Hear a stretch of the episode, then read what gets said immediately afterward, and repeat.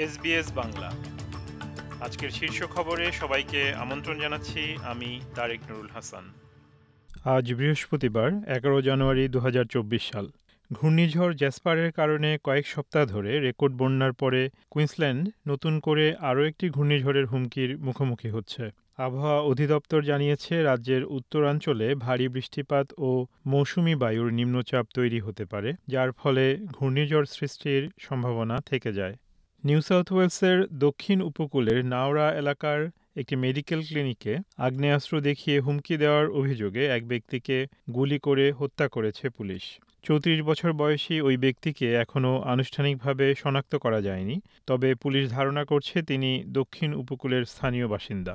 লোহিত সাগরে ইয়েমেনের হুতি বিদ্রোহীদের তীব্র আক্রমণের ফলে শিপিং কোম্পানিগুলো এই রুট এড়িয়ে তার বদলে আফ্রিকার কেপ অব গুড হোপের পাশ দিয়ে ঘুরে যাচ্ছে। এর ফলে পরিবহনের সময় এবং ব্যয় উল্লেখযোগ্যভাবে বেড়ে গেছে। জাতিসংঘের নিরাপত্তা পরিষদ আজ এগারো জানুয়ারি লোহিত সাগরে সামুদ্রিক যানের উপর হুতিদের এই আক্রমণ বন্ধের জন্য আহ্বান জানিয়ে একটি প্রস্তাবে ভোট দেবে বলে ধারণা করা হচ্ছে। জাতিসংঘে নিযুক্ত অস্ট্রেলিয়ার রাষ্ট্রদূত গাজায় একটি টেকসই যুদ্ধবিরতির আহ্বান জানিয়েছেন। এদিকে সেখানে অব্যাহত সহিংসতার জন্য ইসরায়েলের বিরুদ্ধে গণহত্যার অভিযোগ এনেছে বেশ কয়েকটি দেশ। অস্ট্রেলিয়ান, ফিলিস্তিনি এবং ন্যায় বিচার প্রার্থী আইনজীবীরা অ্যালবানিজি সরকারকে ইন্টারন্যাশনাল কোর্ট অব জাস্টিসে দক্ষিণ আফ্রিকার শুরু করা আইনি পদক্ষেপকে সমর্থন করার জন্য, এমনকি সেখানে অংশ নেয়ার জন্য আহ্বান জানিয়েছেন।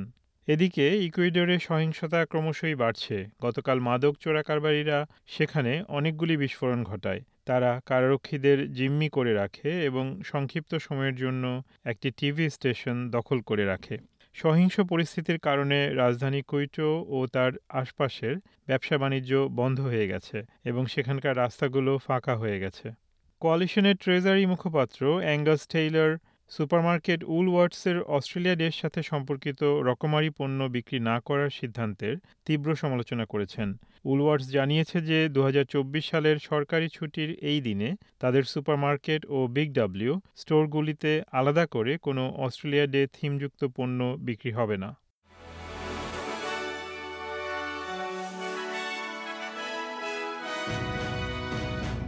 শ্রোতা বন্ধুরা এই ছিল আমাদের আজকের শীর্ষ খবর। এসবিএস বাংলার প্রতিদিনের সংবাদ নিয়ে আমাদের আরও পডকাস্ট শুনতে ভিজিট করুন SBS dot com dot slash Bangla. বিদায় নিচ্ছি, আমি তারেক নুরুল হাসান। সবাই সুস্থ থাকুন, আনন্দে থাকুন।